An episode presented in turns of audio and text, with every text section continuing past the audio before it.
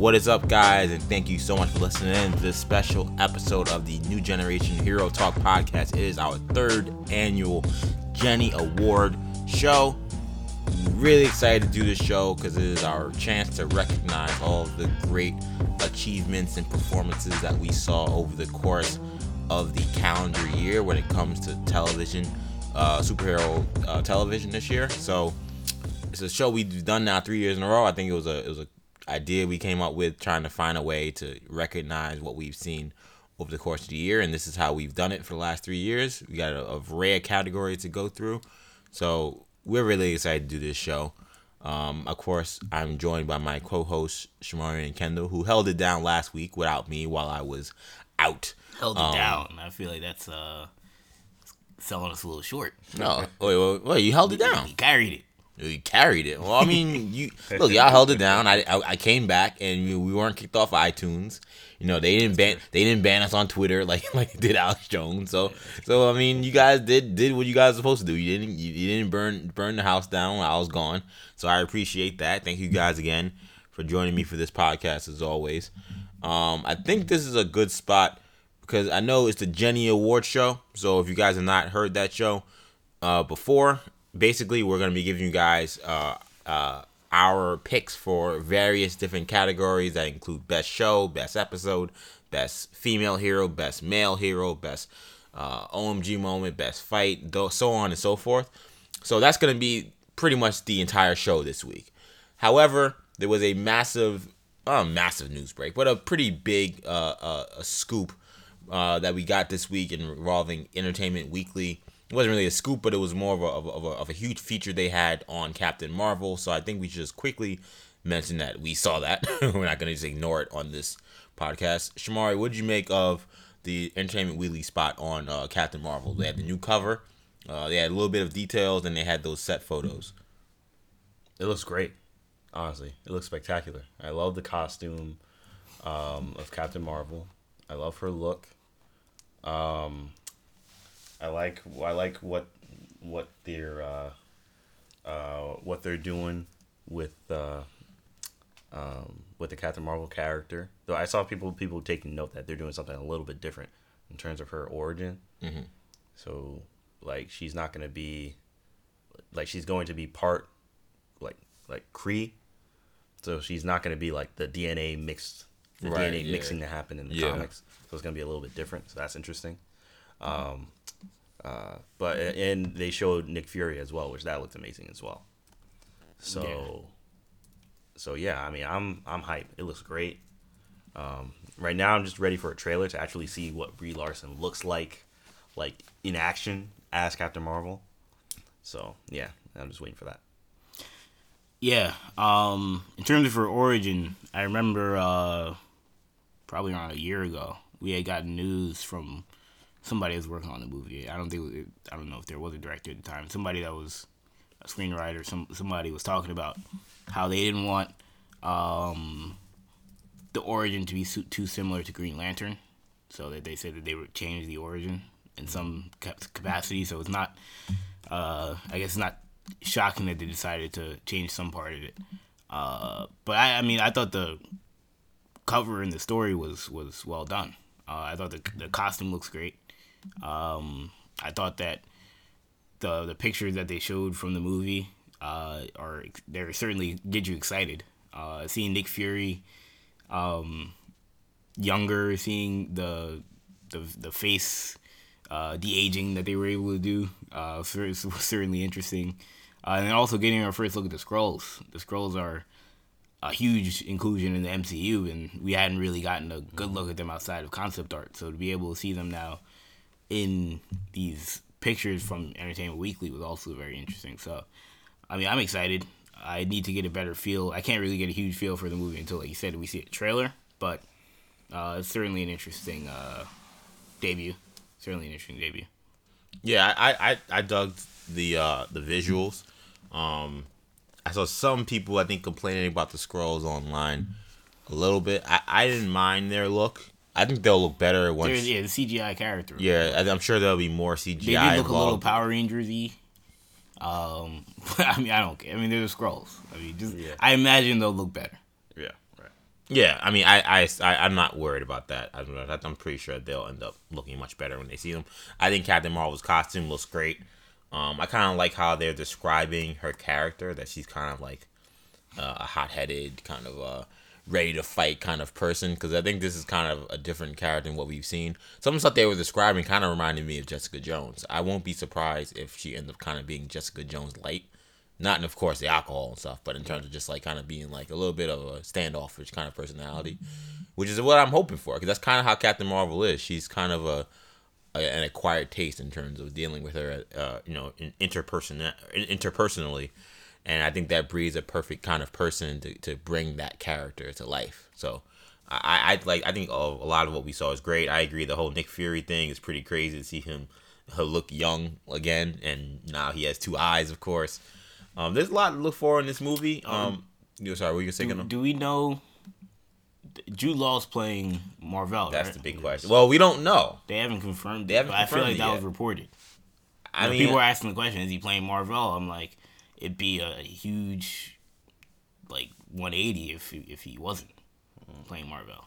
I mean, that would be a it would be a crazy twist if he wasn't, but I almost think that'd be like an unnecessary twist. Right, exactly. I mean, I think he is, but I just think that they're they're they're holding that trump card, so to speak. So that when you watch it, it's like, oh, that reveal happens. Like, I don't think it'll shock like the, the portion of the audience that's us, but I think like the regular people would be like, whoa, this guy is superpowers too, and he's like incredible. Like, who's this guy? And then we all know who he is, but um, yeah, I'm almost certain he's Mar-Vell. And Ronan the Accuser's in this movie. Yeah. I'm happy to see him back. I I actually enjoyed him way more than most people really? did. And yeah, I thought that he was enjoyed him. That's a strong word. I didn't think he was that bad. I didn't like Ronan. I, I, dealt with him. He was either either product of the movie that was a good movie, so I wasn't. I didn't hate him, I don't know. I, he didn't bother me nearly as much as maybe other people. But uh, and I thought the cover they had for the for the magazine was great. I mean, it just it just I think the costume looks right down. Um, I just everything they, they they got they nailed this in terms of a look. And I got some of those set photos. I got a Supergirl feel. I don't know if you guys did. I didn't. She's kind of looking in a desert. You know, I don't know. Something about it reminded me of like this is what I feel like Supergirl will look like if they do this on a big screen level, which is what DC is apparently trying to do. Yeah. Um, I mean, there's not much else for me to say. I, I, I, I dig this. Um, I'm really excited for it, and when you see those Skrulls, it's funny. I saw on Twitter they had those Twitter stories, and I got kind of upset because I think now the cat's out of the bag in terms of the main theory that I've been pushing for now three years, which is that the secret invasion thing is happening. And as soon as last year when they said the Skrulls were going to be in at, at San Diego Comic Con, I was like, "Oh, this is it. It's done." Secret Invasion is happening, and tw- Twitter actually did a Twitter story of like, you know, fans are pushing theories that uh, uh, the Skrull, uh, the Skrull involvement in Captain Marvel could lead to a, a larger Marvel story, and I'm like, oh. And I'm like, I'm like, all these guys now going out there talking about how much they who's, who's they've be been waiting, they've been waiting for. This. I'm like, I've been talking about Hawkeye being a Skrull for three years, yeah and now it's becoming the mainstream uh, storyline to the point where even Twitter has like a timeline of people talking about it. Look, man, we have documented proof, so it's not that. I know. It's, just, it's still it's still frustrating to me. I, I like to. I, st- I know I'm a hipster. I like to be the hipster Skrull fan. the guy who was talking about the Skrulls and their involvement in the Marvel universe being larger than uh, we think than before anyone else. But no, this is this is really great. I'm excited for it, and I'm hoping we get a trailer soon. Anyone have any guesses when we might get a trailer? Uh, just keep watching Jimmy Kimmel. You'll you'll see it at some say, Not a New York Comic Con this year. that means I have to watch Jimmy Kimmel all the time. Yeah, exactly. Not, watch Jimmy Kimmel all the time. Not that's not how I want to spend my week. Just watch Jimmy Kimmel and Good Morning America. Good Morning America. Yeah, you'll and find you'll, it. You'll see a you'll see a trailer. I, I could think of a lot of other things I'd rather be doing than watching Jimmy Kimmel and Good Morning America. Not that they are bad shows, but not exactly my cup of tea, just to say the least. Uh, and Monday Night Football. well, Monday Night Football, I'll watch. I'll be watching Monday Night Football. Yeah, most likely, probably see. Uh, most likely every week, I'll be watching Monday Night Football. so there is that. So that I got a one in third chance of seeing a Captain Marvel trailer. I think I might just have to take those chances. Uh, I don't know. I'm thinking movie stuff when the March movie comes out. Yeah, right. I don't know when we're gonna get a trailer. I still think we're very, very far away, probably. I'm gonna say like December. Why wait so long? It's we have a long way to go before this movie comes out. Yeah, March eighth. Why does it feel? Why is? Why does it feel like they've been working on this movie forever? And yet it's We've March. been hearing about it forever. That's just like now that it's hitting on me that that hitting on me. Now that it's hit me that oh that's happening in March. I'm like so they did their first featurette on this thing in September. That's kind of early You think it's early? for a March movie. I mean, They did the Avengers joint. What was it? Two months before, or a month before? well, yeah, but these are like debut pictures. These aren't yeah. like. This is like before a trailer. But the the Aquaman joint was like We were getting pictures for Aquaman for a while. no, but I mean like the Entertainment Weekly rollout. Like that happened what? Like Well, yeah, that happened yeah, like in that- that June happened, this year, this summer. But I feel like that was kind of late even. I feel like at that point people were kind of asking like, so what's going on with Aquaman? Right. Right. I guess. Yeah. I don't I know. I mean, man, Solo, we didn't see anything. Yeah, Solo we didn't For see Oh, like, Solo and Logan, like Logan, there, there, there, there are some examples where there was nothing done. But I just thought that this was Because like, when do you think we'll see strange. something Infinity War related, or not Infinity War, Avengers Four related. That's two months. That's two months after. Well, see, that's I don't a- think we're seeing anything. in- I don't in think two we'll months. see anything. I don't think. I think we'll get trailers, but like in terms of like that, this kind of thing, like a, a cover and stuff, You don't think we're getting that? because it's gonna spoil Captain Marvel. I would say. I think we'll get it after Captain Marvel, probably. Right. That's I'm be saying. like a month before. Yeah, maybe like right after Captain Marvel, but I don't think it'll be any time after before that. Marvel's kind of has has a weird. I, I think I, if if I would have done that, I probably would have put Captain Marvel a little earlier in this year, maybe by a month. But I don't know. I'm Marvel's made billions of dollars, so clearly they, Yeah, they the- do not need to be taking my advice. Yeah, Bob just Iger. I just do feel like it's kind of weird how they're setting this up so far.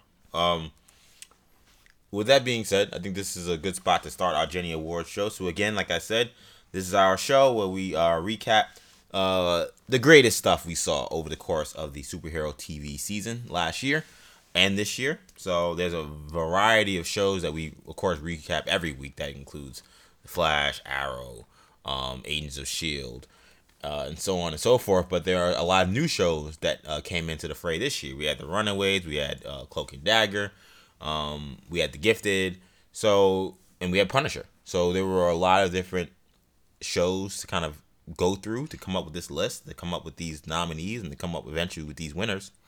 You guys heard the nominee show a couple weeks ago, so of course we'll run through the nominees uh, on each section so that you guys aren't like, well, who were the options? Of course, we're gonna remind you guys what we came up with, and then we'll give you guys our winners, which we decided before the show in our pre-production meeting.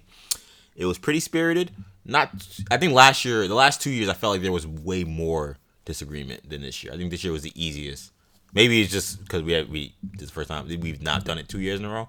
But I, I think the disagreement wasn't as ex, uh, extreme. So that being said, let's get right to it. Let's start off with our first award. It is the Rookie of the Year award, and this award goes to a character slash actor who is makes their first appearance on a show that's already been on TV. So you can't be a, a new character in a new show. That doesn't count. Like that's everyone would be rookies on that show. So we're just talking about the shows that we've already seen that are in at least season two, and they are making their first appearance. The nominees are Bushmaster from Luke Cage, played, played by Mustafa Shakir, Ralph Dibny, played by Hartley Sawyer in The Flash, Ricardo Diaz, played by Kirk Acevedo in Arrow, Deke Shaw, played by Jeff Ward in Agents of S.H.I.E.L.D., and Rain, played by Odette Annable in um, Supergirl. And the winner is Bushmaster, played by Mustafa Shakir in a uh, in Luke Cage season two. This wasn't really much of a discussion It was amongst not. us. Was this a unanimous? This was, This was This was unanimous. unanimous. Yeah. Yeah, this was unanimous. I feel like Bushmaster. Um, for me, for me, it was easy because Bushmaster, uh, and he'll he'll he'll you know be mentioned later on. Yeah, in- he's in- he's a nominee for other. yeah, he's a nominee for other things. I mean, his presence was so immediate, immediately felt, and it lasted the whole season. Yeah, the whole season from start to finish. For me, that that made this decision, um, that made this decision honestly very easy for me compared to the other people on this list. He had the biggest impact. for me, Bushmaster was one of the best Netflix villains we've had in the Netflix Marvel sit run sit run of shows. Mm-hmm. So, and like Shamari said, I mean, we talked about Cottonmouth being great in last year of Luke Cage. We talked about Diamondback not being so great. Well, Bushmaster was a long with a long running 12, 13 episodes where he was a strong villain. Yep. So that Rain has some up and downs, Deke has some up and downs. Some of these other characters, Ricardo Diaz didn't make a, a strong push till the end, so it's tough. That's why I think Bushmaster got the win here. Yeah, I think this was a uh a a kind of a weak class. Yes. I think overall, I think Bushmaster was like, you know, the Blake Griffin rookie of the year, where there was no one close Exactly. that you would think about. Um, I I don't even know who my number two was. I didn't even get that far. Uh, he was spectacular. For me, it probably would have been Diaz. So, yeah, for me it would have been Diaz. I probably would agree. In agree. terms of like actor portrayal, I think he was probably the next best actor. I would agree with that. Yeah, he probably been number two. But um, I mean, Bushmaster was so good, like you almost. I wasn't like to me the biggest thing about Luke Cage was I was like, okay, how quickly will I be clamoring for Cottonmouth like I was for the last six Diamondback, episodes yeah. last year, and I never did. Yeah. Off of his strength and off of Mariah's strength. Um, both of them were so great that I never clamored for Cottonmouth at all. And the fact that they were that good, I think, is a testament to them, those performances. So that's why Bushmaster takes home Rookie of the Year. He uh he he's the successor in this award to uh, Ghost Rider's uh, Gabriel Luna, who who played uh, Ghost Rider in Agents of Shield. Let's go to now the best non-recurring villain award. So the nominees are Jeremiah, played by Cameron Monaghan, Jerome, played by Cameron Monaghan, uh, both of those from Gotham.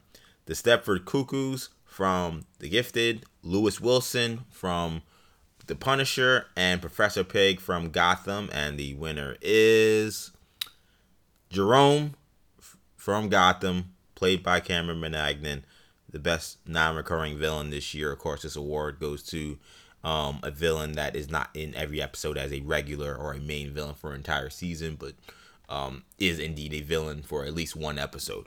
And Jerome won this award last year as well. So Cameron Monaghan's portrayal of this character, he just has it completely down packed.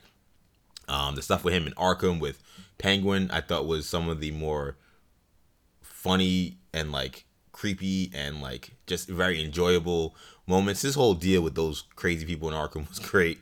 When he got out, things got even more crazier. He was great. This was a split decision. Um, I believe someone had Lewis. I had Lewis. Shamari had Lewis. Uh, what was your case for Lewis? Before I asked him to why eventually we both agreed on uh, Jerome. Um, I mean, Jerome was my number two, so I wasn't I wasn't that far removed from you guys. But I had Lewis because I felt like his build up. I mean, I know when we discussed it, you said his his his uh, his you know his villainy, I guess, was was like it was a very much a slow build up, and then he was good. For me, it was the build up kind of added to it. Mm. You know, because you saw him slowly becoming more and more unhinged, Right. and then when it hit that peak, I was like, "This is this is just spectacular." Yeah. So that's why I had him as the best non-recurring villain. No, of course, no disrespect to Jerome. Jerome was fantastic as well, but I thought just seeing his transformation was something very special. I don't disagree. I think that the reason why I held off was because not necessarily at anything wrong, at, at any problems with his build up, but I thought because it was so slow, it kind of uh, contributed to the slow aspect of the first four episodes of The Punisher, where you're kind of waiting for something to happen. Like you're getting a lot of scenes with this guy. You don't really know much about him or why he's important. And eventually, he's he's not like a future Easter egg or a future villain or anything. He's just some guy that they're telling a story about, and it's really it is compelling. But I, I, because of that, I don't think I really maybe I didn't really appreciate some of that buildup, to be honest. Um, but that was why I, I leaned Jerome because Jerome steps on the screen and it's just zero to one hundred immediately. He you're immediately grasped, you're immediately taken aback by just how awesome he is portraying this version of the Joker. And um, and again, you have to go back to Arkham. The final episode, which is eventually his demise, is spectacular. Probably the best episode of Gotham this season. One the best they've probably put together um, as a series. So I, I had no problem uh, putting Jerome ahead of him. Lewis was my number two. It was close. Kendall, why why did you go with Jerome as well? For me, Jerome is a character that, when we talk about non-recurring villain, you want somebody that has a little bit more like impact, like immediate. you know, it's got to be immediate because it's gonna be a short-lived stay on the show for whoever we're talking about. I thought Jerome. Well, I think Jeremiah was really good, and I think was more interesting because he's ultimately, I guess, the Joker. Spoiler alert for anybody that's listening. But um, Jerome was a character that I thought Monaghan played that character a little bit better, and I thought he had a little mm. bit more impact on the show. So because of that, I I went with Jerome. Um, and the an episode that we have as a nominee uh, from Gotham for best episode, that was a Jerome centric episode where I mean he absolutely killed that role, and so I, I mean I think Monaghan deserved the uh, the notch on this one. Let's go now to one of my favorite uh, categories we do every year. It's best fight scene. So this is a, of course we're just taking down the best fights we've seen over the course of the year, being it a superhero show.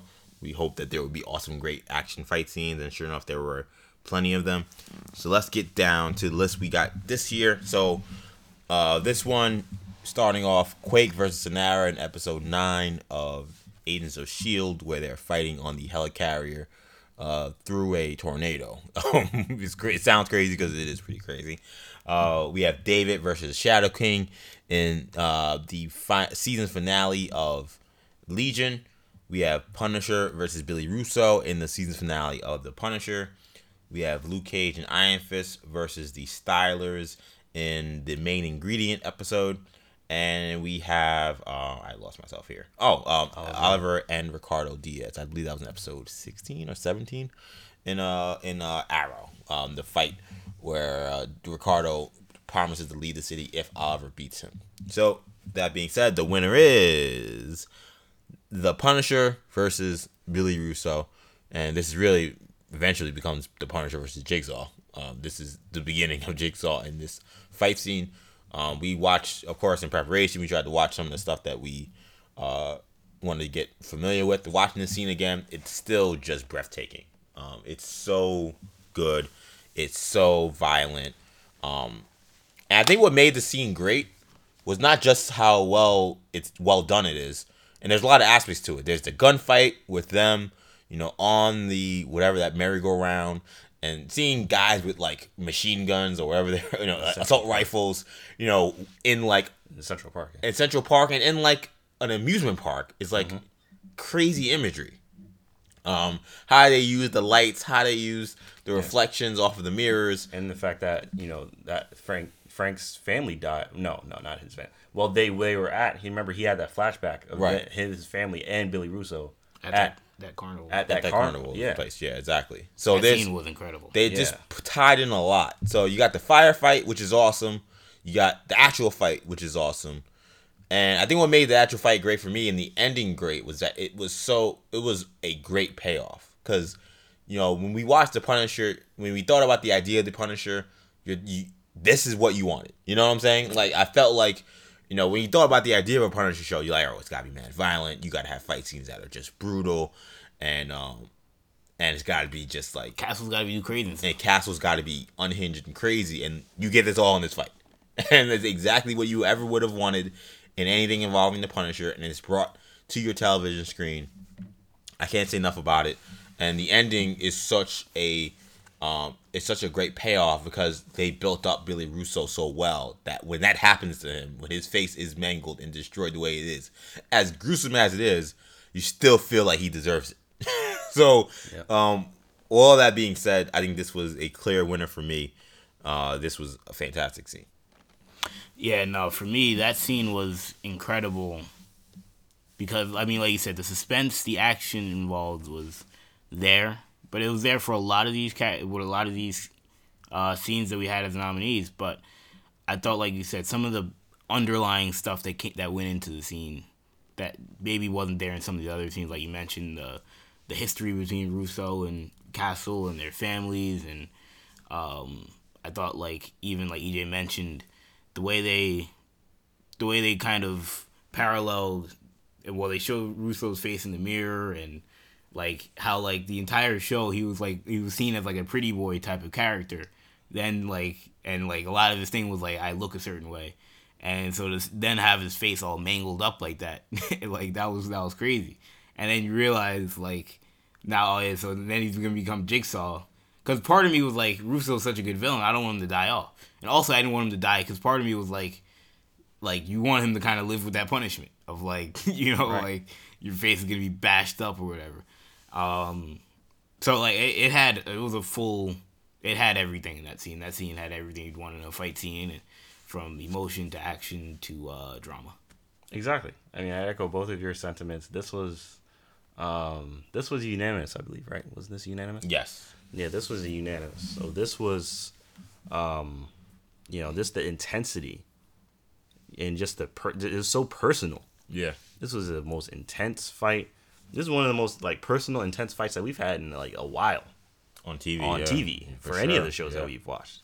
Honestly, this was like watching this. It was like, especially after the whole season built to this, and everything with his family and with his past with Billy Russo in the army and just everything. I'm just like, man, this is just, you know, everything just came to a head in that moment. And it was so intense with and, and with the hostages that he had were just random kids that he was just holding hostage for just no reason. It was just crazy. I know. It was a, a crazy, intense scene, and you know I'm looking forward to seeing. Madani gets shot, Yeah, Madani gets shot. Like it's just I thought she really was dead. intense. which, I mean, at the time I was like, it was crazy. Yeah, I didn't, at some reason I didn't think she was getting. I didn't think I didn't there. think they were gonna kill her off like that either. Not in some side shot, Yeah. but like, I like felt it would have been more dramatic. They gave her a lot of time during that Yeah. season. so, so so yeah. I mean, um, but yeah, I hope to see more of of uh, Jigsaw next season. Oh, you even though. I, even though I know we're getting you know bullseye. Have you seen any of the set photos? No, I have not. Yeah, yeah, there are set photos of what Billy Russo will look like and stuff uh, for seasons. See, two. I don't know why they leaked this stuff. They, they gotta stop leaking. Stop all the leaks. Gotta contain the leaks.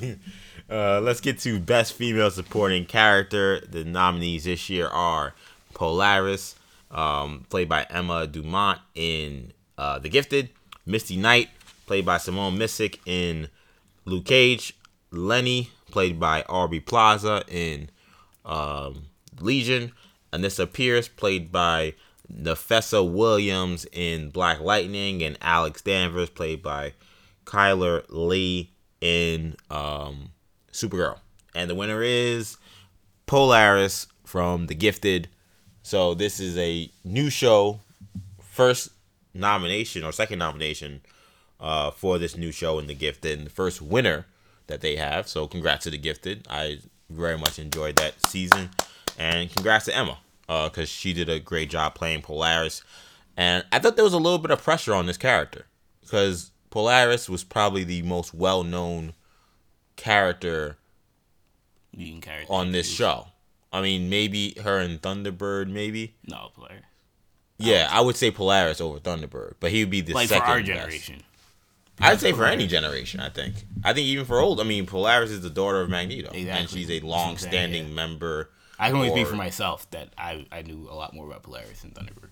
I guess is what I'm trying to say. Right. Yeah. I mean, Maybe older people know Thunderbird more than I do. I don't know. yeah. So so Polaris is is a a, a well-known mutant. So I think she's the character that brings people to this show, in terms of just like the marquee. Like, okay, I'm watching the gift. Well, who's on this show? You hear. Polaris and like, okay, well, I'll give this a shot. So there's a lot riding on this. She's a complex character because you got to deal with her powers along with uh, her bipolar disorder and trying to use that in a way that is um, accurate and and and uh, engaging for the viewers. And I thought they did a great job with it. Um, she was great. Seeing her kind of mood swings, seeing her eventual turn to pretty much almost being evil at the end. All of it was just really well done. It was a tough race between, for me between uh, Polaris and Misty Knight. They both were great, but I just feel like Misty felt a little bit more like a sidekick for a lot of this season, and I'm not sure if there was a lot of advancement with her character as much as there was with Polaris, where clearly from the beginning of this season to the end, she goes through a lot, and she's an entirely different person by the time the season's over. Yeah. I mean, it's like you see a hint of it in the beginning where she kind of has a, a crazy edge. But by the end, that's just all she is. And Misty Knight, and I was kind of back and forth with Misty Knight as well, but you don't see that kind of transformation with Misty Knight. And I think that Polaris also kind of had an edge had an edge in this uh, category because she's like she is a supporting character, but she kind of feels like a main character. Yeah. So it's so she kind of has an advantage in that sense as well. Um, you know, so she but but she well she is a supporting character, but she I feel like she's like the bread and butter of the show, like you were saying, EJ. Yeah. She's what brings people in, so they make sure to give her a lot of screen time Right. and a lot of story, Yeah. so Yeah. she feels like a Like people character. watch Luke Cage to watch Luke Cage. Yeah, exactly. You know, Misty Knight Yeah. is just an extra that Yeah. does an excellent job and adds a lot to the show. Yeah, I'm sure a lot of people are watching The Gifted to see Polaris Yeah. and to see what happens with her. I mean, look, if Polaris isn't on the Gifted, I'm not nearly as interested. Oh, and absolutely. Oh, yeah, in, in the initial, in the initial show. I'm like, who do they got? Yeah, exactly. Blink. Yeah, exactly. Is Blink, yeah, Blink is another one that's sort of known because of the X Men movies. But yeah, Polaris, I thought did an excellent job. Like you said, there was a lot of pressure on the character, and she delivered. Winning a a, a, a category like this in your first year um, is not something that I would have even expected. If you- It's very I mean, difficult to do. I don't you know if would've anyone's ever told done me- it. I mean, if you would have told me that a Polaris is gonna win Best Female Supporting Character, I would have been like, wow. I mean, she must have been really good. And I mean, she was really good. So it's a credit to her. I mean, she'll have a shot. I'm sure next season as well to win a to win a second. Is this unanimous? I don't remember. I have Polaris. I I believe I had Misty Knight. okay. So what was your case for Misty Knight? I mean, look, I mean, Misty Knight, I thought was, I, I think I gave more credit to the actress, you know, Simone Missick. Uh, so a lot, I, I thought that she did an excellent job, which I think we all thought she did an excellent Yeah. job. But um, also, while I didn't love the initial story with you know her having the no arm, you know, I think that dragged a little bit. But right when I thought it was getting too long, you know, she got her arm. when she got her arm, I think she hit the ground running and was fantastic. So, also, I think the gifted so long. So like I didn't. What, what was the gifted? Twenty something episodes.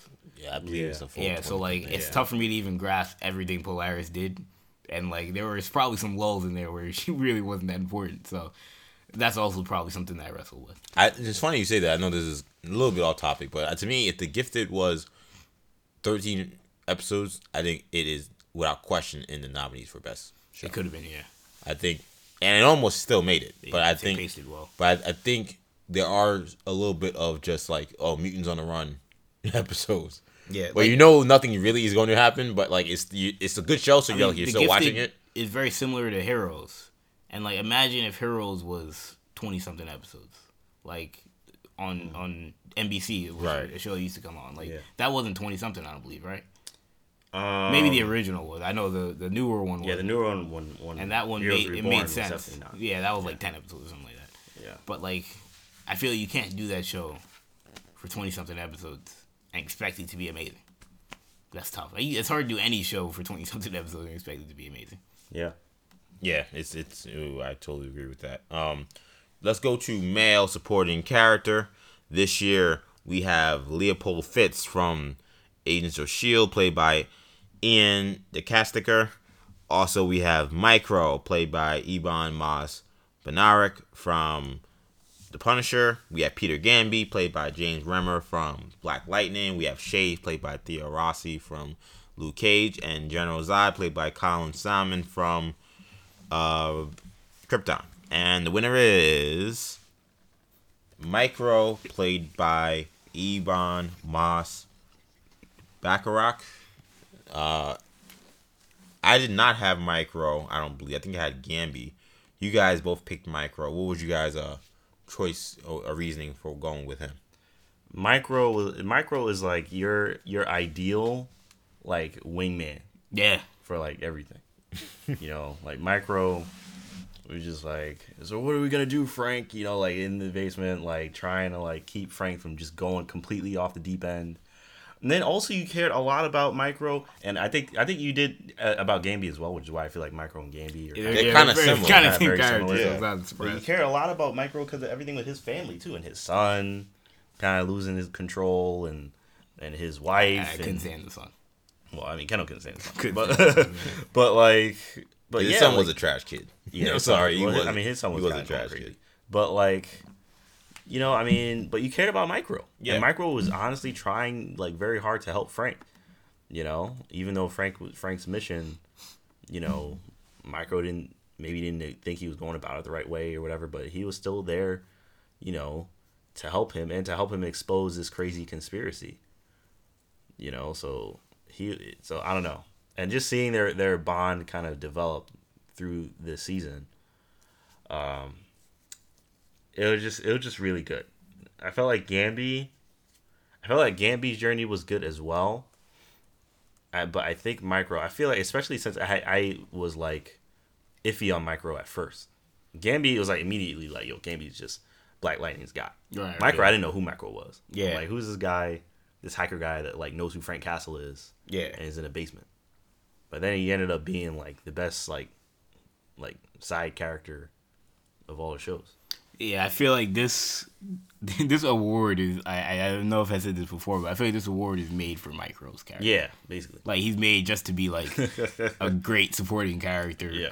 Just every day because it shows the Punisher, but Mike Micro is like on the Punisher by the Punisher side at all times. He's your classic, uh, you know, Oracle character. Your classic Felicity. Yeah. You know, Wade from Kim Possible. you know that that the guy in the chair. The guy in the chair. The guy in the chair from Spider Man. Yeah. That, that's his that's his role, and he does it extremely well. Um, his backstory of being like an ex NSA guy. It's very well like Edward Snowden. Yeah, exactly. Yeah, they, Inspired. they pull the Edward Snowden kind of backstory, uh, and the way that they differentiate his backstory from Castle's, but how it's still like kind of similar. Yeah. I mean, they do an excellent job with Micro's story. So, I that one, I mean, I thought the actor did a good job, but that this choice for me was less about the actor as much as it was about the story. The hmm. story they told with him, and the story they the writer did an excellent job with the character. So I give them as much credit as I give the actor in this one. I think that's a good point. I do think that they they wrote that character very well, and I think that why I didn't have him as my number one. What I did very much appreciate about Micro was how much his character paralleled Frank's and also played off of Frank, and how much they played off of each other, and how much one couldn't strive without the other. In fact, we kind of saw what they were without each other. One guy was living in a basement doing nothing, basically waiting to die. The other was just like in a disguise working at a construction site or offing random, you know, drug lords in Mexico. Like Yeah. neither one really was close to accomplishing what they needed to do to eventually clear their names or eventually get whatever they wanted uh, in terms of uh, in terms of retribution. They were just kind of like they were kind of just wallowing away, waiting to die. And I think that when you see how much they needed each other and how much they were able to accomplish, once they did finally agree to work together, was great. I liked how they both kind of kept each other on mission. Like how many times did like Micro tell Frank, like, look, like forget your freaking vendetta and just like get this job done so we can, you know, get our lives back. Or how much time, how many times did you know Frank had told Michael, hey, forget about your goddamn family and stay on mission so we can get your family back. Like, like so many of those like interactions were great, and and how they both had to kind of put some of their personal emotions and stuff aside, and how they reminded each other over and over again. So yeah, Micro was awesome. I, I loved him. I went with Gambi because I thought Gambi, Gambi is Micro to me. If Micro had like another twist to his character, like if you found out, oh, like but like get Micro like worked for like the guys that Frank was trying to kill. You know what I'm saying? Like like that's basically what happens with Gambi is that you realize like oh he's kind of been down with like all the stuff that created the situation we're in to begin with. He's kind of part of the reason why the city is the way it is. Like, and and, and then you see kind of how he's worked in the shadows and how he's tried to kind of atone for his life by working with Black Lightning, this kid that he met so young, and I just love his character. I love his story. Again, that was another that's another character where I think that the acting is good, but the story the the, the character is written very well. So they would have been my top two picks here. I had no problem with you guys going with uh, Micro, but I thought Gambi was was excellent as well. Let's go to the best OMG moment of the year. So this one, our nominees are Mariah and her crew roll up into the Jamaican restaurant in Brooklyn and kill everyone, everyone on site pretty much. Um, we have Jerome, uh, Jeremiah becoming the Joker uh, after Jerome's death. We have Mariah I, um, telling Tilda about who she really is and and who her real father is and why she killed Cornell.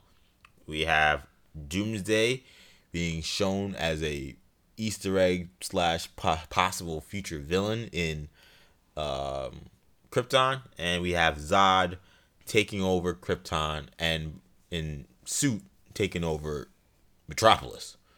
And the winner is Zod taking over Krypton and um, pretty much erasing Superman from existence and taking over Metropolis. This was a tough one for me. Uh, I did not have this one as number one. I had uh, Mariah telling, talking to Tilda, and that monologue being number one. You guys both had Zod. Shamari, why did you go with Zod? You actually switched. You had the Doomsday. Then when you watched Zod again, you went back to Zod, which ended up giving him the win here. Why Zod here? I mean, I had Zod number two behind Doomsday, but in watching the Zod thing again, I feel like everything with that Zod scene, with his speech, with you know the cape, the Superman cape in in the fortress turning into Zod's cape, with um, the statue in that on that that little uh in that that other um where uh what's his name is uh Adam Adam Strange. Is that Metropolis? Where Where is he? Is he, thought is he in one of those? Probably Metropolis. I thought he was from Detroit, probably in Metropolis. Yeah, I, I thought that Yeah. that was supposed to be Metropolis. Okay. Um, but yeah, but it might had not be. It could just be he took over America. anywhere, yeah. point, you know, I don't know. But he, um, but yeah, that Superman statue turning into a Zod statue. Just everything about that scene was just so alarming. It was just, it- yeah, it was just crazy. And it's like he won, like Zod won, you know, which is like crazy to think about. As crazy as Doomsday is, Doomsday is still second for me. Um, just seeing that was just like, it was just crazy. It's definitely the biggest OMG moment for me. Yeah. Um that Zod scene I mean, I remember watching that. Like I thought Krypton was like good, but I don't think I, I didn't think it was amazing. And watching that uh that last scene like I mean, the best moment I think of any uh any show that we had all season. Um like that scene alone wanted me to get just like wanted me to put on a, a best cliffhanger category just so we could win that as well because that like got me so excited for Krypton season two. Um, like you see Zod, he's had he had his role in the season. He did a good job, but then you have him now in power on Krypton and.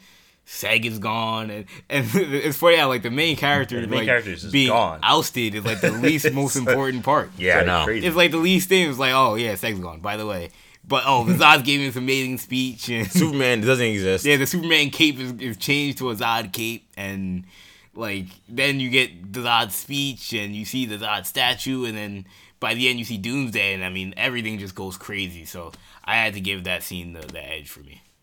Um, I love that scene with Mariah and Tilda.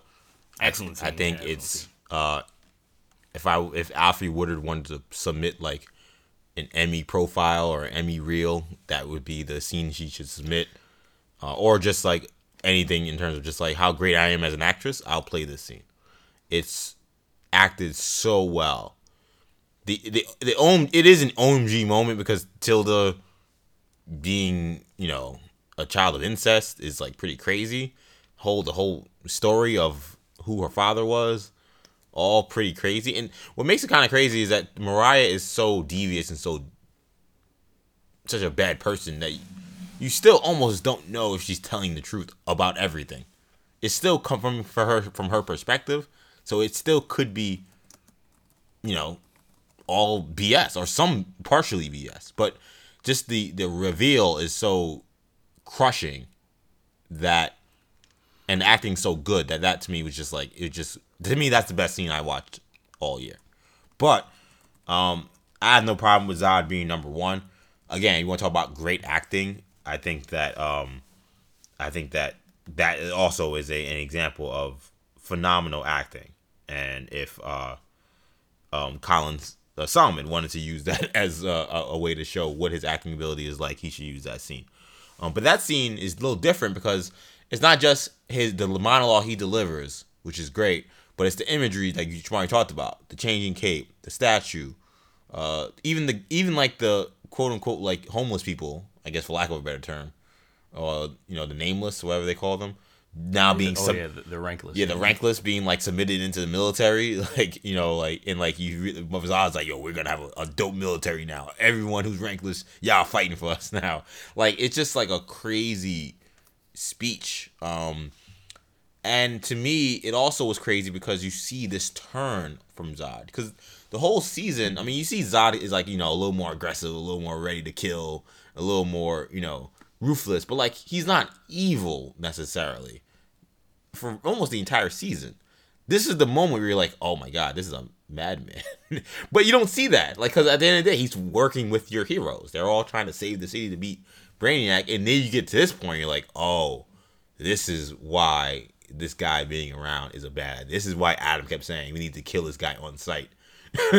and now you see it, and you, you see it come in such strong fruition. It's great, and it's like like Shamari said, it's a, revelation that Zod won. Zod has everything he wants. He is at his home. It is restored, and he is the ruler. I mean, that's that's everything General Zod would have ever wanted in his life, and now he has it, and he's eliminated Superman. Yep. Like, all he had to do was just like you know get rid of his grandfather. Um, but he did it, and and then when you get to that realization, realization at that point, it's uh it's it's tough. It's it's a it's a really well done scene. Let's get to now the uh, best episode of this year. So we have Luke Cage in the main ingredient. If you remember this episode, this was the Iron Fist uh, team up episode. Also ending with Mariah killing all the people in the Jamaican restaurant in Brooklyn. We have Enter Flash Time. This was episode where Flash is uh, in a race to stop a bomb, a nuclear bomb from going off in Central City. This is actually the Flash's only nomination nomination this year. Yeah, they struggled to get that one on. There. It just it just tells you something for the, what they had this year. We have Well, no, they Had got they got uh, Ralph nothing to- Dibny also. oh Dibny did make it. Yeah, that's I was true. gonna say, and that had nothing to do with the main story too. I know, Yeah, it was a right. random episode. Yeah. That's why it was good. Um, we have the Punisher, Virtue of the Vicious. This is the episode that ends with uh, Lewis um, blowing himself up. This is, of course, is the non-linear storytelling episode. We have uh, Gotham. That's entertainment. This episode ends with Jerome kind of killing himself. Uh, at least him, you know, resigning himself to his death. Uh, and the and begins begins the Jeremiah turn at the end. We have also Legion chapter 12. This was the story inside the head of uh, Syd and learning about her backstory.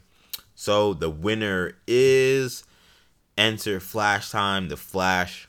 It's the Flash's only win this year because they're not nominated for anything else. It is the only a second nomination. This is a pretty interesting situation because the Flash is such a rough year, obviously, because they're very they're not very well represented on this show. But they did win best episode. So Kendall, explain why why, why you came to this conclusion. yeah, I feel like this is like Because I also, for the that third or fourth time in a row, did not have this as my Right, pick. right. you just like yeah, I, I'm not part of this, man. um, this is like when you're watching like some random award show and they have like oh like for sports like the ESPYS and they have best play. It's like some guy that had an awful year, an awful season, but they had one great play where it's like, oh look, the highlight. Yeah. so we got to put it on there.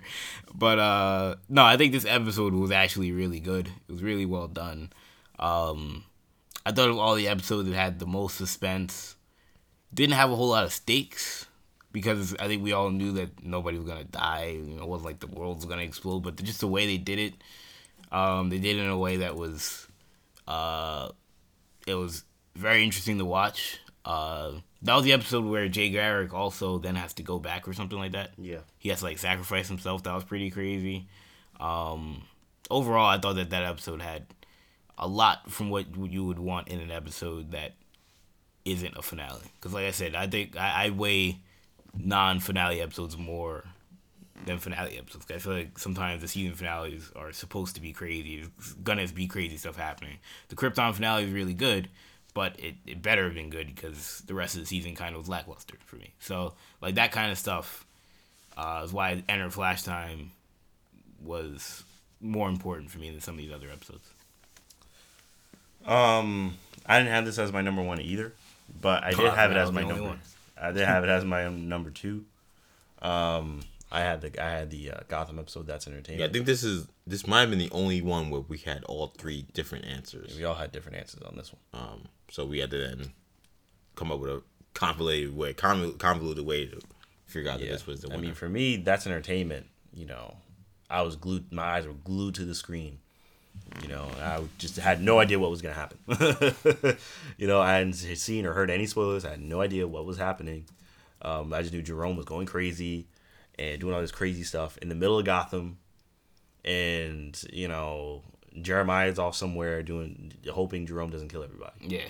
and that Bruce had to go down there and sacrifice himself to save the the mayor and all these other people that he just had on the stage with bombs on their necks. Like I was just, this is insane. Um, so that was my best episode. So that that was the episode we found out that he even had a twin brother, right? was it the same? I believe that might have been the first. yeah, I believe that's the first time we see him. Oh yes, I mean that's just that makes even more. Um, uh, but yeah, so that that episode was just, ugh, that was a crazy episode. But um, but Flash Time was great too. You know, I mean, Flash Time was, I think that is kind of a special episode in terms of seeing how powerful the Flash is. Honestly, And by the way, that was actually the second episode featuring Jerome's twin. I think he was in the previous episode. Okay. Yeah, I was wondering if that how that was how that worked out.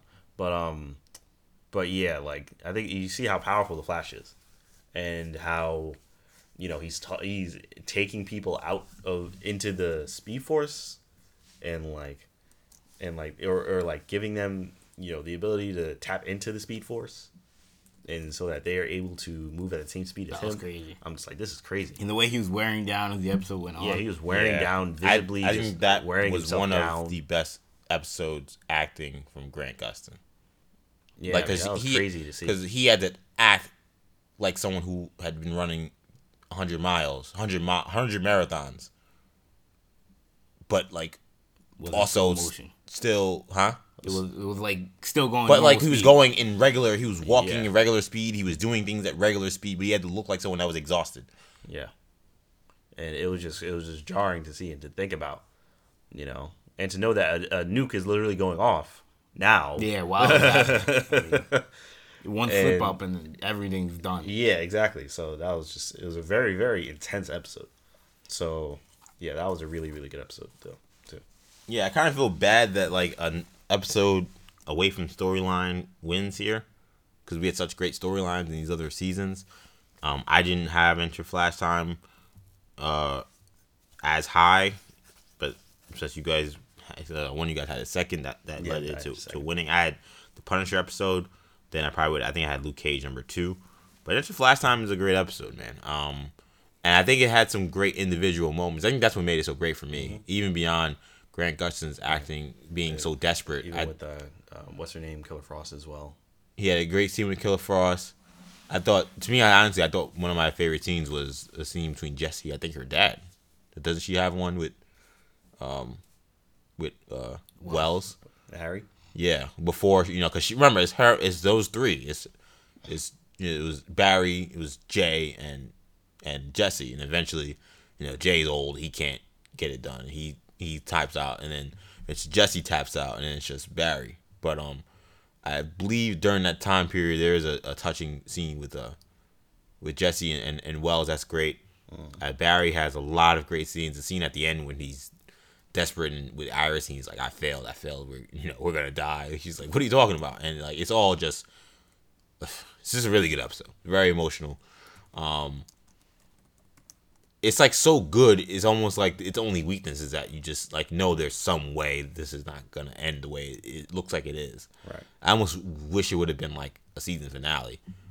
Where like it's somehow, yeah, it's kinda where like- like, somehow they would have like beaten uh, the other guy, whoever the hell his name was, um, Thinker. Oh, yeah, DeVoe. Yeah, they were beating DeVoe, but then like they had this. Then all of a sudden this happened, and then Barry had to like do all this stuff. It kind of would have been a great way to end the season. It kind of would have gave us at least something to hang on to as something great from that disaster that was that storyline. Yeah. But this Kind is of like the comics when they do that stuff. yeah, I mean, oh, in, the in bomb's like, gonna go off. in It's like a random cliffhanger. Yeah. yeah, to get you to buy the next issue. Yeah, definitely comic booky how that ended. Um, let's go to best villain.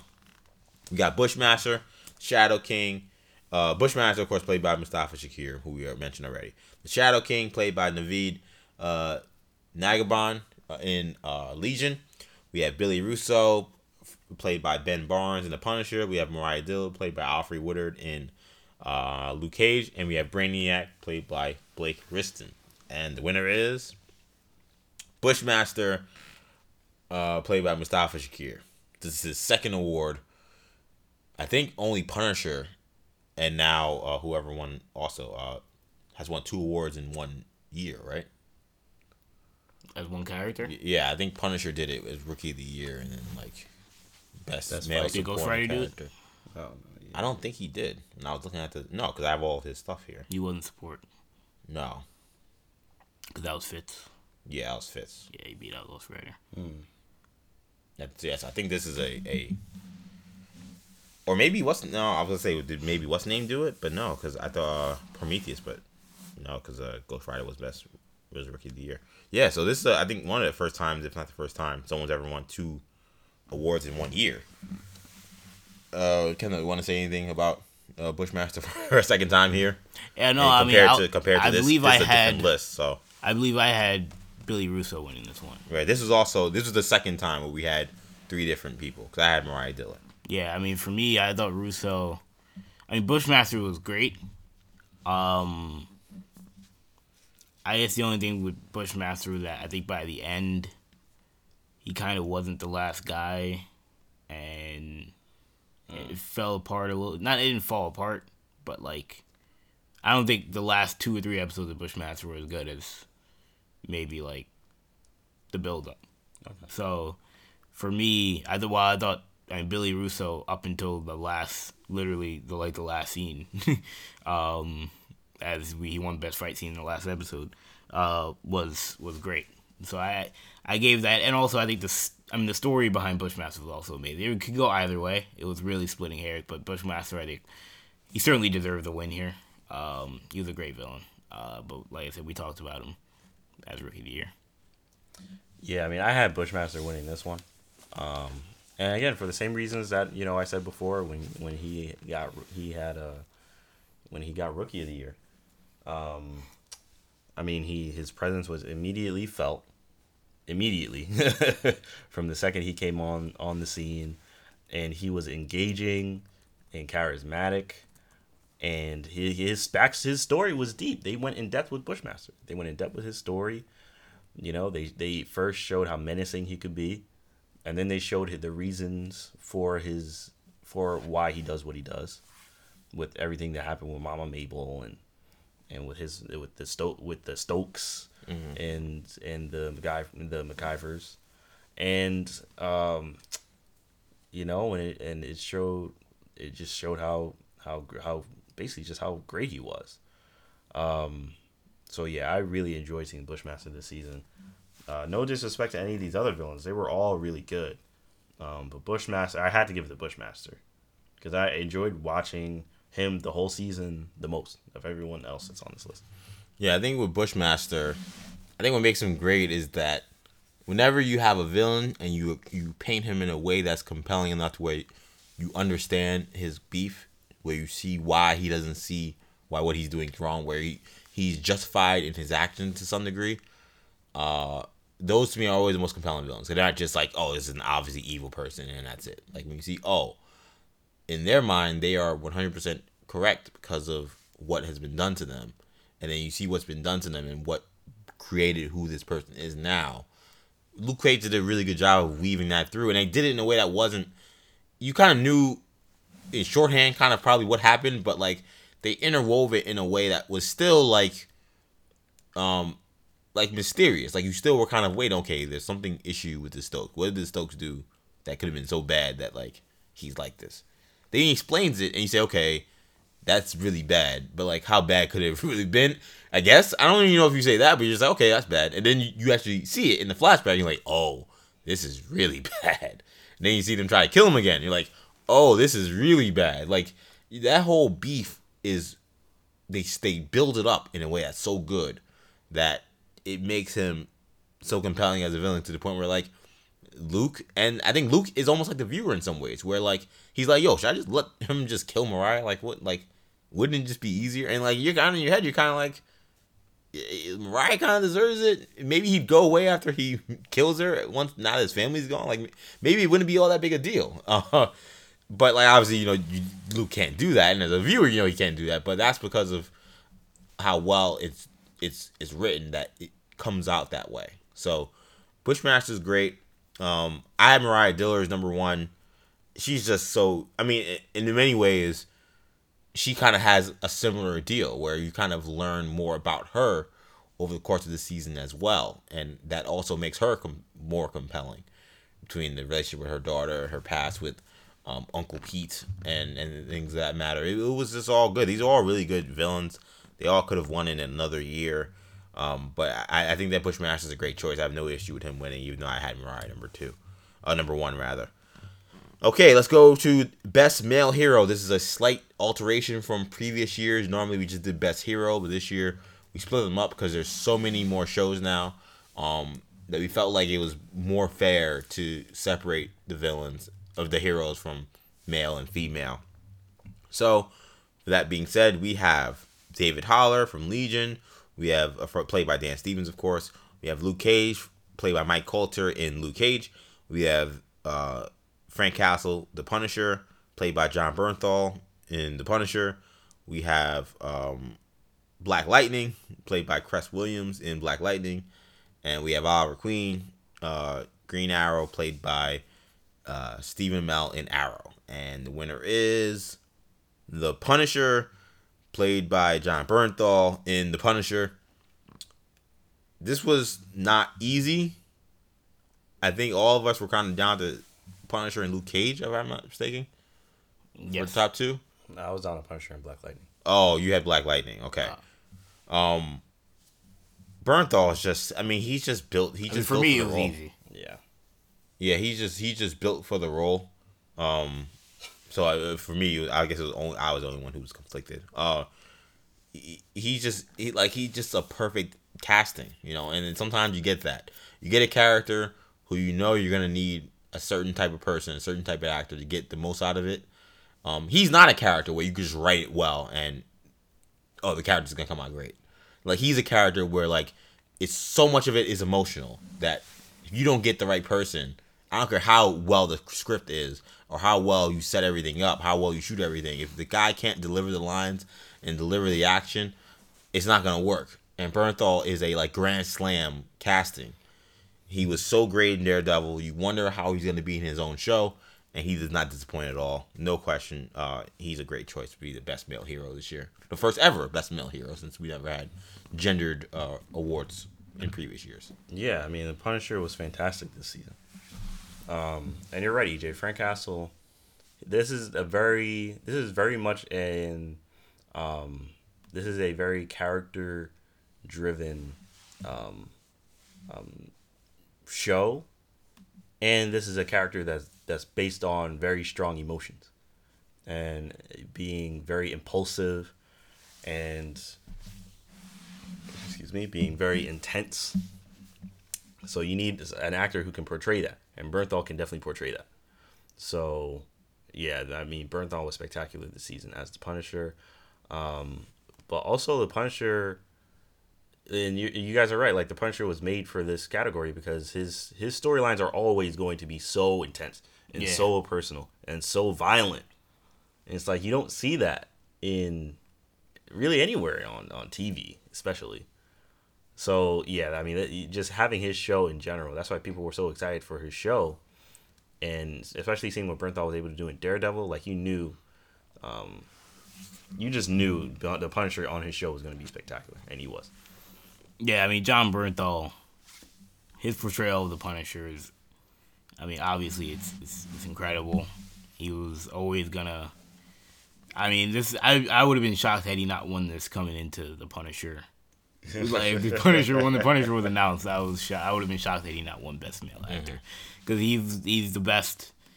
Um, I mean, I think he's his character is probably the best that we've had on television in comic book, comic book movie or comic book television. Uh, currently, I think he's certainly the best out there, and he's the best I've seen in a long time in terms of portrayal. Uh, you can talk about accuracy to the comics. You can talk about uh, intensity. I mean, he's he's just done an excellent job with that character. So uh, there's not too much I can say that hasn't already been said about Jon Bernthal. Probably not much I could say that hadn't that wasn't said two years ago when he won uh, for his role in Daredevil. It's kind of the same guy, but there's absolutely nothing wrong with that.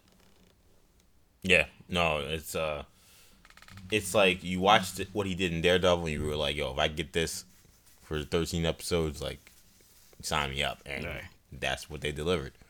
He's great.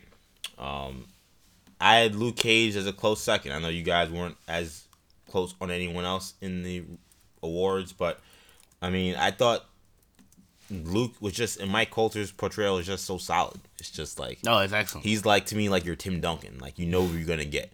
Like it may not be like the most like spectacular, unbelievable acting you've ever seen, but like you have, but um, but but you know you're gonna get like just a solid all around great performance. He knows exactly what he's doing. He's gonna play that role great, and he's gonna play off of his teammates like the way Tim Duncan. He's gonna play off of Mariah. He's gonna play off of uh Misty Knight. He's gonna play off of um now Bushmaster or like Shade. Like the way he plays off those characters is so good. He's just so solid that I didn't want to.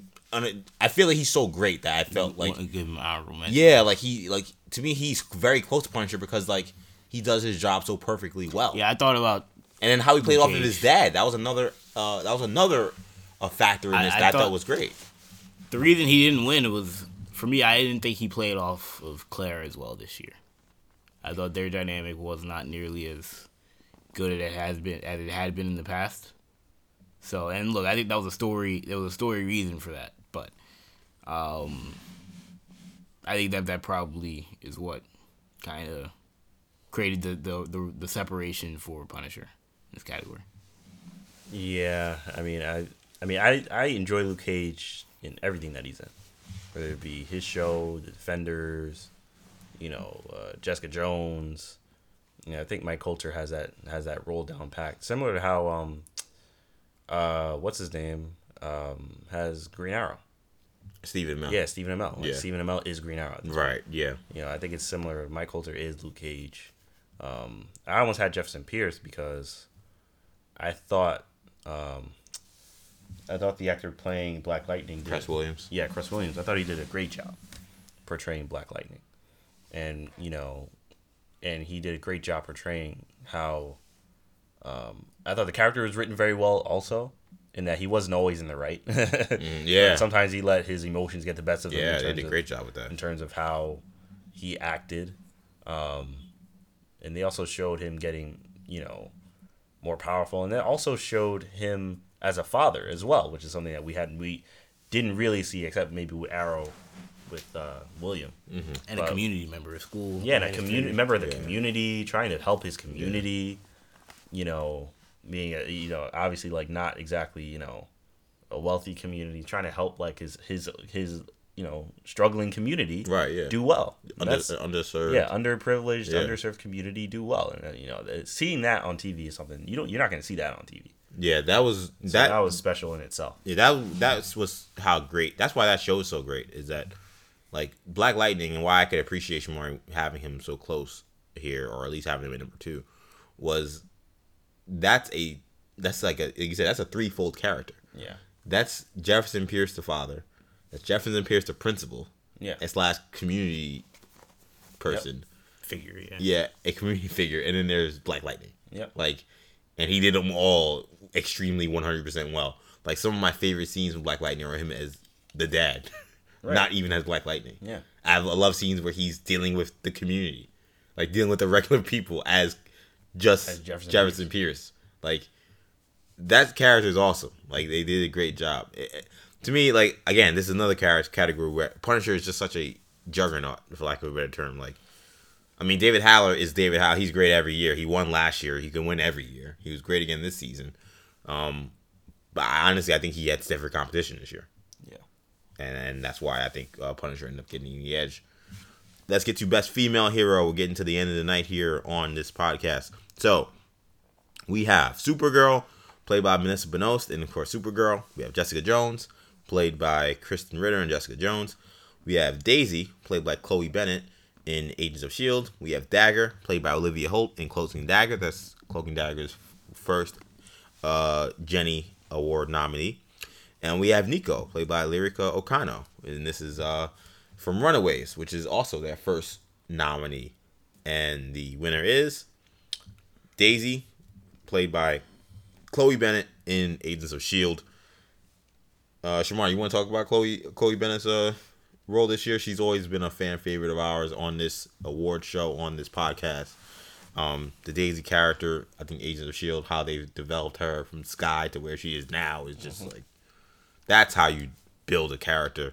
Um, and she uh, she takes home the first ever female hero award here. I feel like Daisy would have been winning this award had we had a best female hero. For the It's past, very for possible. the past few years. Yeah. especially last year. But da- yeah, Daisy Daisy was um, Daisy had a very strong season. You know, she had a very very strong season, um, especially with everything in the beginning with her, um, in that and her on the uh, on the planet. Or was it the is it the colony or whatever? Is that what they were calling it? Yeah, the lighthouse. yeah, the, la- the lighthouse. Yeah, Yeah, they the were they were lighthouse. colony technically. in like a col in the colony in space, and and then her um in Ruby. She had those are kind of the main rivalries. Was like her and Sinara, and then her and Ruby Yeah, afterwards. Um, but you know her her arc in this on this season was very good. Um, she had a lot of really really good fight scenes, and I thought her bond with Coulson developed in well in the season also. Um, so yeah, I mean, I thought Daisy's always really strong in Agents of Shield. Yeah. to be totally honest with you. So I so it's I, a, it's a, well, she's strong, but it's a strong cast. it's Like, a it's a very strong. but cast. she's always yeah, she's a, a yeah a, a stronghold. Like you know what you're getting. She knows she's gonna be top yeah. And then and then even her last fight with um was it Graviton? Yeah, that was great as well. So I mean, she she was just hitting on all cylinders this season. So I think definitely think she deserved this. Uh, yeah, for me, I went with Jessica Jones, uh, Krysten Ritter, because, well, I think the story of Jessica Jones kind of fell apart a little bit. Um, it wasn't nearly as strong. I think this might have been the only thing they were nominated for, but yes, um, I thought her as an individual character was still just as strong as she was in season one. So, um, I thought she had an interesting dynamic with uh, her mother, as well as an interesting dynamic with Trish. So, I mean, I thought that uh, I thought Jessica Jones could have very easily won this award, but I mean, I think she did get hurt by the fact that season two of Jessica Jones, which is her show, obviously, it wasn't as good. Fell apart a little bit. So ultimately, uh, Daisy got the win, and I think she, it's fair. She certainly deserved it because Agents of Shield was much better than Jessica Jones was. yeah. Jessica Jones wasn't too much on my radar here. She probably would have been third, um, because of the fact that her season was so weak in many ways. I know we didn't get to really recap it much this year. Um, Krysten Ritter is great. The character is great, but I do think that's a character uh, that the strength of the story also helps it greatly. And the story in season one was just perfect, and this story was not. Um, I think they explored something that not to jump on Jessica Jones, uh, you know, soapbox, but I think they explored something I don't know if people really wanted cared about. Right. Like the whole why is she how she is, and where's her family. I don't know if that's like something I really cared about in the end. And then the fact that they didn't deliver it in a way, I think hurt her chances in winning this award to bring it back to uh, relevancy. So I, I think like Daisy is great. I agree, Shamari. She had some great fight scenes. I think the Coulson stuff was was also um, outstanding. She also had some really. I thought honestly the feud that was building that was even more compelling than the feuds between Sinara and Ruby was the one with uh with Yo Yo. I mean, the whole let Coulson die, save him, how that feud kind of developed. And it's so funny, and maybe, you know, because I follow both of the, the actresses on social media, and they're very, very good friends off of set. I think that shows in like how well they play off each other when they're playing off of each other in a adversarial way. Their acting in those scenes was I thought was some of the best acting from both of those characters when they both were so passionate about either saving or killing Coulson. And you know, um and, and I think that that is it's kind almost like in wrestling when you have wrestlers that are very good friends. Those are usually some of the best matches because those guys are they're more they care more about giving a great show and they they're more ready to like throw each other through the ringer to make sure that they put on a performance. I think that that's the case when um when uh Cordova and Bennet are playing off of each other like they were in this season. So Daisy is awesome. Again, I think the development from season one to now is just crazy, and uh, I'm happy she got this award. All right, guys, we're at the end of the show here. It's the last one, best show of the year. Nominees are Agents of Shield, Luke Cage, Punisher, Runaways, and Black Lightning. And the winner is The Punisher. Wow. So The Punisher wins. Best show. Last year, uh I forgot uh, I forgot who won last year. Agent Shield won last year. Um I had Runaways. you guys had Luke. You guys had Punisher. I think one of you guys almost had Runaways. It was I you, was, Kendall, yeah, I was I was going back and forth. Um, let's quickly talk about Punisher. We've talked about it so much. Um, but just in terms of an overall season, it's a great show. I, I don't have an issue with it winning. Probably would have been three for me this year behind Luke Cage, but um, but I mean again, the we got two great performances from the main character and the supporting character. You got a great villain. I think you had multiple great villains. I even think like the guy, the military guy with the eye, was kind of like a, Oh, a- a- a terrible villain that I hated so much on that show. Um, you talked about Lewis, who was such a compelling uh, side story.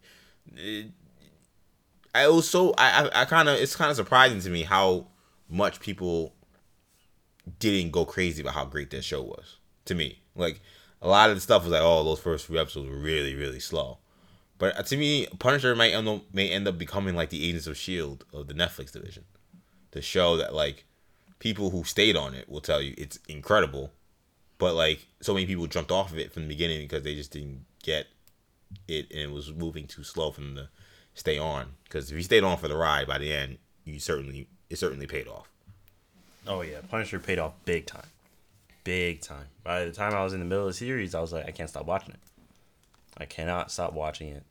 Um, it was it was really really good.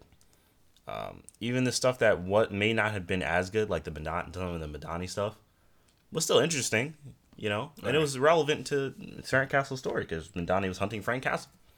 So you want to see is Madani going to catch Frank Castle? Is Frank Castle going to have to kill Madani? Like yeah, so it was always very engaging. So, um, so yeah, this was this wasn't a difficult one for me. I mean, Punisher. By the end, I was already sold, and like with Daredevil, season two having already been done for a while, Punisher is the best Netflix series on TV. On, that's out right now. You know, until actually Daredevil season three. But the Punisher right now is just like it's not even a contest. Um, Kendall, what was the fight between Punisher and and, and oh man, Runaways that was you? tough. We haven't talked much about Runaways today. We haven't. Uh, it's at the end of the show. Now we're finally talking about it. Yeah, and it deserves it. I, what hurt Runaways for me, maybe it's not fair, but what hurt Runaways was that it, it came out a long time ago. You know, to be fair, so did Punisher. came out a long time ago. But you know, I didn't do my job obviously right way. So I watched Punisher very recently. We would have had a Punisher review for you guys. yeah, I know. I'm not Sound- the, sounded the like- meddling kid. Yeah, but but um, like a guy from um, Fantastic Four. yeah, exactly. we had a great reviews. Shame you can't see it. But uh, no, I had uh, I, I because I had watched Punisher way more recently than I had watched Runaways. It was a little more fresh, and I think just the portrayal of Jon Bernthal, uh, you mentioned Billy Russo. Who was it? Billy Eichner or whatever. I don't. Not Billy Eichner. I forgot. who Billy. Eichner did not play Billy Russo. I'm bugging. I'm bugging. Billy Eichner. My God. ben, ben Barnes. Ben Barnes. There you go. Billy Eichner. Uh, I guess I, obviously I got the Billy part. Yo, imagine Billy Eichner being Billy Russo. I feel like I gotta. I gotta I'm not even gonna try to do an impression because it, it would sound terrible. But, But no, yeah, so Ben funny. Barnes, uh, who I had mentioned earlier. Billy You tell us late, guy. No, but um, yeah, we're at the end of the show.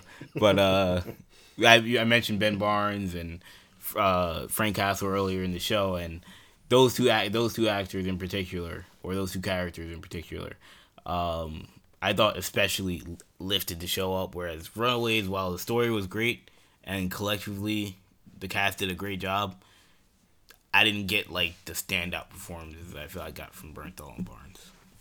yeah, I mean that's fair for sure. I, I would agree. I don't know if there is a standout performance in Runaways. We had. Nico was Nico know, is awesome. Got a got a nomination. I, I well to me, I mean, I thought all of them were great. they're, they're, everyone in that show is. I know you were a fan of Gert as well. I loved Gert. I loved the parents.